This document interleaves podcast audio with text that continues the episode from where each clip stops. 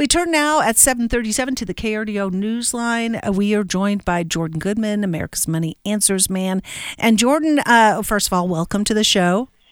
Great to be with you, Shannon. So earlier we were hearing from ABC News senior reporter at the Pentagon, Anne Flaherty, on the uh, military actions taking place, uh, be joint attacks by the U.S. and Britain on the Houthis uh, in retaliation uh, for their shipping strikes.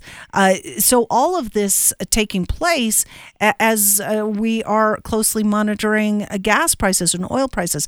Has it had an impact?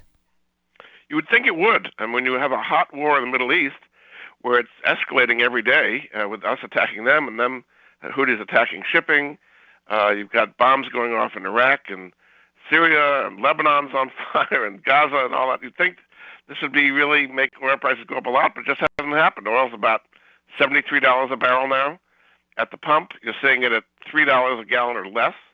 Uh, it's the, the swing producer now is the United States. We are producing about 13.5 million barrels of oil a day, uh, far more than we did in the past, and that's allowing us to have decent supplies no matter what craziness is going on in the Middle East. So that, that's where it is right now. I mean, if it got worse, if Iran in fact cut off the Strait of Hormuz and did not allow the oil from Kuwait and Saudi Arabia to get out, then that would be a different situation, and that could happen. But it hasn't happened yet. So, despite all this tremendous turmoil in the Middle East, oil prices remain quite low. All right. Uh, let's uh, then uh, pivot a bit and talk about uh, something that is, uh, you know, really impacting, I think, consumers here in the U.S. Uh, because for the first time, the SEC has given its approval to some of these Bitcoin exchange traded funds. Tell us how that impacts investors. Well, that's right. just last week, they've been wanting to do it for a long time, but they finally got around to it the SEC approved 11 Bitcoin uh, ETFs, exchange traded funds, which allows the average individual to buy Bitcoin through these ETFs and offered by the biggest companies out there, BlackRock and Fidelity and so on. And it's going to expand the market for Bitcoin dramatically. Now, it's interesting, since that happened, Bitcoin prices have actually fallen. They were about 45,000, now it's about 38,000. But in the long term, I think it's really going to expand uh, people's access to Bitcoin and create much more demand for it, both as individuals and as institutions. So it's a major change that I think is going to really Im- improve the, the Bitcoin market long run. And, and uh, around here in Colorado, we have a lot of uh, marijuana business uh, that does do its business and banking in Bitcoin. So uh, this could further right. legitimize uh, that those transactions. That's right. So it, it's been a long time coming. I mean, Bitcoin's been around for about 15 years at this point. Um, and the SEC was very concerned uh, that Bitcoin is being used for illegal, activities and so on. But it's finally become big enough now that they they almost had to uh, approve these things. Okay. Well, uh, then let's talk about retail. Uh, we've talked about uh, you know the impacts of the economy on retail establishments, on um, uh, more internet trade on retail establishments, uh, the brick and mortar. But now it sounds like uh, crime is the major factor in whether businesses are opening or keeping open some of their brick and mortar stores. Yeah, we've had major companies closing down major stores in major cities. Just recently, uh, Nike, Target, and REI closed their stores in Portland, Oregon. Uh, Gumps in San Francisco. I mean, these are major uh, icons of retail, I guess you might say.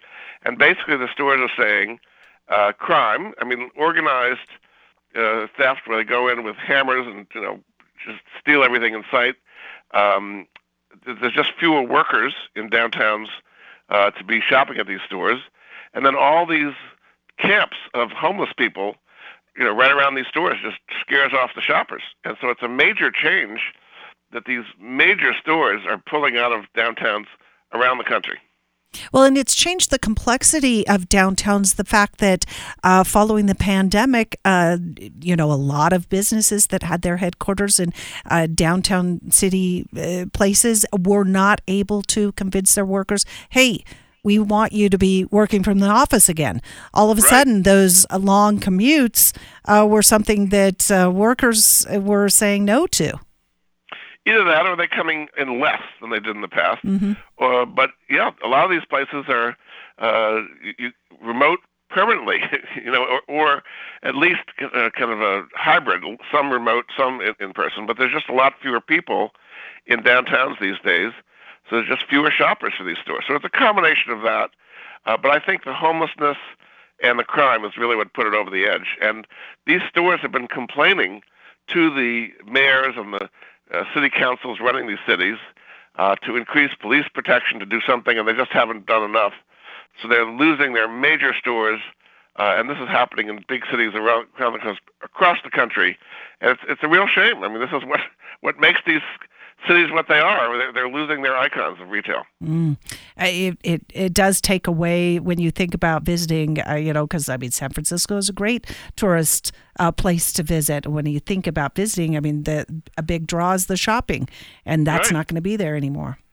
It's true, and it's I don't I don't think it's reversible. I mean, they're not going to get rid of the homeless cities. They don't seem to be doing anything about these these waves of robberies.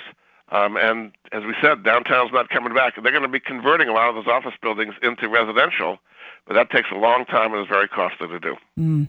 All right. Well, uh, uh, Jordan Goodman, always a pleasure to talk to you. If people want to get more information from you, how should they contact you?